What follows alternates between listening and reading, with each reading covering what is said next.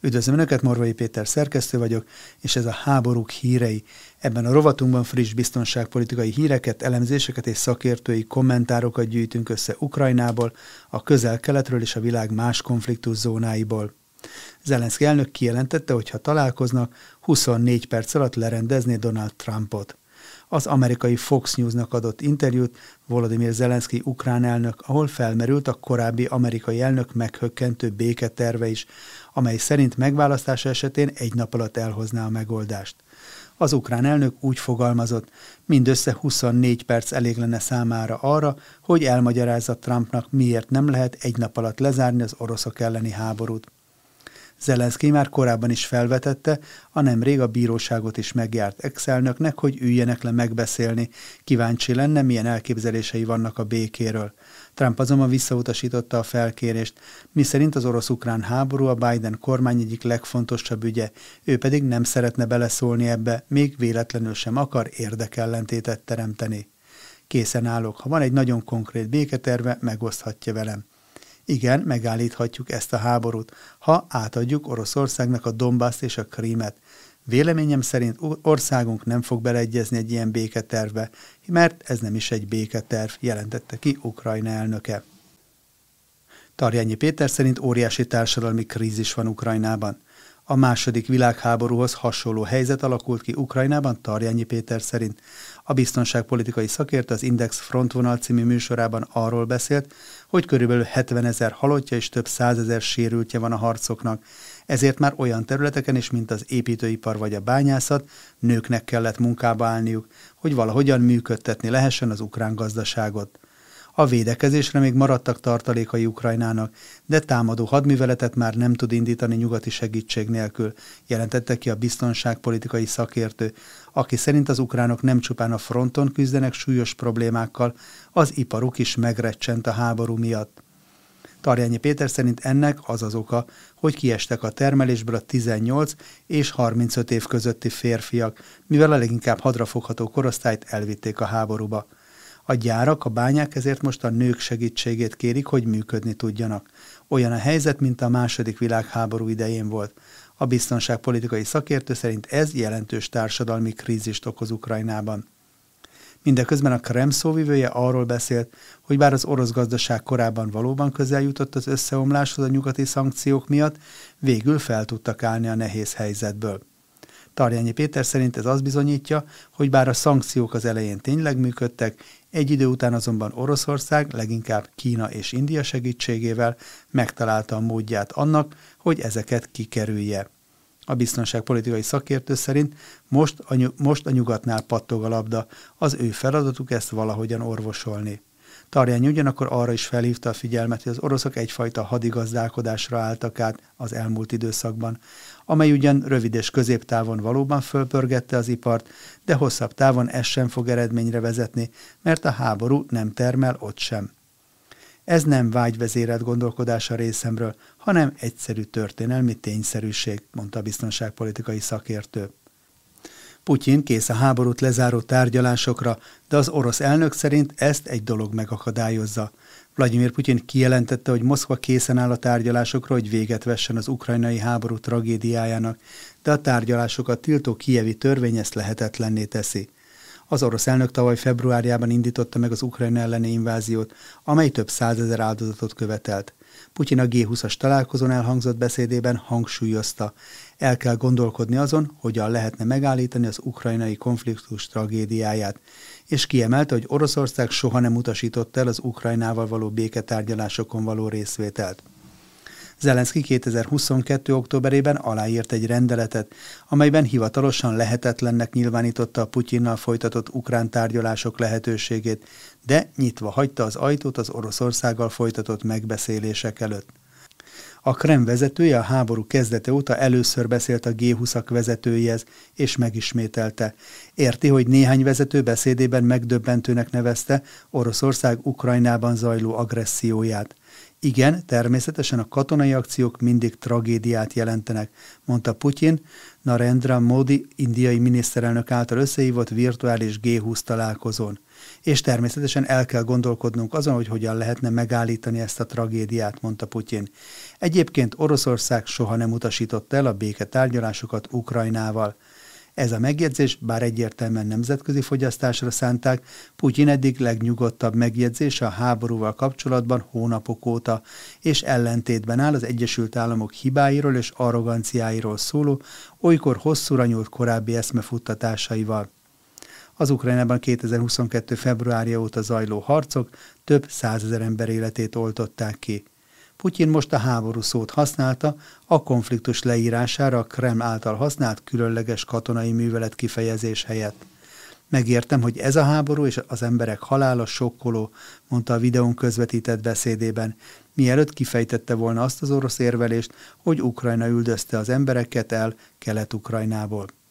De a véres ukrajnai pucs 2014-ben, majd a kievi rezsim háborúja a nép ellen a Donbassban vajon nem megdöbbentő? a polgári lakosság kiirtása Palesztinában, a gázai övezetben ma nem döbbenetes? Nem döbbenetes, hogy az orvosoknak gyerekeken kell érzéstelenítés nélkül műtéteket elvégezniük? Az, hogy az ENSZ főtitkára azt mondta, miszerint Gáza hatalmas gyerektemetővé változott, nem megdöbbentő? Sorolta a Hamas által is terjesztett propaganda érveket az orosz elnök. Ugyanakkor a nyitott és kölcsönösen előnyös együttműködés helyreállításához a globális gazdasági kormányzás rendszerének optimalizálására van szükség, mindenek előtt a WTO teljes körű újraindítására, beleértve a választott bírósági eljárást is, tért rá a gazdasági egyensúlytalanságok kijavításának javaslatára Putyin. Készek vagyunk együttműködni a sürgető problémák megoldásában a G20, valamint más nemzetközi intézmények keretein belül – ez nyilvánvaló különösen a BRICS szövetségben, vagyis Brazília, Oroszország, India, Kína és a Dél-Afrikai Köztársaság szövetségében, amelynek súlya és befolyása egyre nő, emelte ki Putyin. Fogy a levegő Kijev körül, egyre kilátástalanabb Ukrajna jövője. Giorgia Meloni, olasz kormányfő nemrég nyilvánosságra került, még szeptemberben történt kínos átverése két oroszországi hekkerrel megerősítette azt, hogy Moszkva nem alaptalanul épít a nyugat növekvő Ukrajna fáradtságára. Meloni abban a hitben, hogy egy afrikai szervezet nyugatbarát vezetőjével beszél, telefonon elárulta, hogy nagyfokú fáradtság jellemzi a nyugat-Ukrajnához, Kiev támogatásához köthető viszonyát, és hogy vannak úgymond ötletei ennek a problémának a kezelésére. Moszkvának emiatt sem sürgős az ukrajna háború gyors lezárása, érdekelt egy elhúzódó konfliktusban, amely orosz elemzők szerint tovább rombolja a nyugat-ukrajna támogató egységét. A Krem ennek a taktikának a mentén élénk figyelemmel követi az EU-ban végbe menő megosztódást, a jövő évi európai parlamenti választások bizonytalan kimenetelét, az EU vezetés emiatti idegességét, kapkodását, a vezetők, legújabban Meloni és Scholz kancellár közötti feszültségeket. Az idő neki dolgozik. Ruszlán Puhov, orosz katonai szakértő, a Kremhez közel álló stratégiai és technológiai elemzőintézet vezetője elárulta, hogy Moszkva nem számít gyors győzelemre. Nem arról lesz szó, hogy tankjainkkal egyhuzamban Lembergig haladunk és győzünk. Az ukrán hadsereg nyugati támogatással igen komoly erőt képvisel, mondta az Argumenti Fakti nevű oroszországi médiumnak nyilatkozva kemény városi közelharcokat jósolt, amelyekben a szovjet hadsereg második világháborús, a Stalingrad és berlini csatában szerzett épületharc tapasztalatait is hasznosítják. Ámpul felvázolta a Kijevet fenyegető, szinte végzetes problémát is, a demográfiai bomba felrobbanását a harcokban elszenvedett veszteségek, az országot elhagyók és a harcolni nem akaró ukránok számának növekedése, a lakosság további apadása, az asszonyok szülési kedvének csökkenése várható. A régi elszó, miszerint megvédjük Ukrajnát, ehelyett újat próbálnak bevezetni, Zelenszkiért harcolunk. Ez azonban nem vált ki lelkesedést az ukránokból. Ennek jegyében Oroszország keresi a réseket a nyugat korábban szikla szilárdnak kikiáltott egységén – hibrid hadviselési taktikájával a NATO bomlasztására, az Ukrajna iránti figyelem elterelésére törekszik, a finn határon a migránsok mozgásának manipulálásával is. írja a Kiev Independentben Ebbi Fenbert idézve a Washingtoni Háború Kutatási Intézet elemzését. A finnek bejelentették, a több mint ezer kilométeres határ finn oldalán kerítésrendszert húznak fel a migráns áradat mozgásának megállítására. Helsinki elindította oroszországi határátkelőinek a lezárását, a többek között azért, hogy a finn-orosz határ mentén gyülekező észak-afrikai, közel-keleti, afganisztáni és iráni migránsok nyomását csökkentse. Washingtonban nő az egyet nem ért és Ukrajna további támogatása és annak mértéke tekintetében. Joe Biden elnök és a kormányon lévő demokraták a segélyezés folytatását ígérik. Az ellenzéki republikánusok tekintélyes része idő és anyagi korlátokat szorgalmaz. Az USA támogatás megrendülésének két alapvető oka van. Egy. Az izraeli Hamas háború elvonja az Ukrajnának szánt pénzügyi katonai hadipari erőforrások egy részét. 2. Amerika figyelmét egyre inkább a közelgő elnökválasztás köti le, és a demokraták maguk sem egységesek. Részben náluk is érződik az Ukrajna fáradtság, kiszállnának, Európára bíznák a segélyezés zömét. Az amerikai médiában szélső baloldaliként emlegetett osztag, vagyis a The Squad, a Demokrata Párt jelenlegi nyolc parlamenti képviselője, az ő palesztin barát álláspontját mások is vallják a hagyományosan Izrael támogató párton belül. A demokrata fősodor bizonytalan Biden elnök esetleges újraválasztási esélyei tekintetében. Új törésvonalak bukkannak fel az ellenzéki republikánusoknál is. Hosszú ideig a párt több-kevesebb következetességgel kitartott a beavatkozás párti külpolitika mellett, jelzi a BBC elemzése. Ez az egyetértés felbomlóban van, ami az Izraelt ért váratlan Hamas támadás, a felelősök keresések körüli viták is jeleznek. Ugyanakkor Donald Trump elnöki választásának esélyei, szerint, esélyei sokak szerint nőttek. Kievnek, mint azt a minap Zelenszky elnök is beismerte, különösképpen a 155 mm-es tüzérségi gránátok szállításának csökkentése is fáj.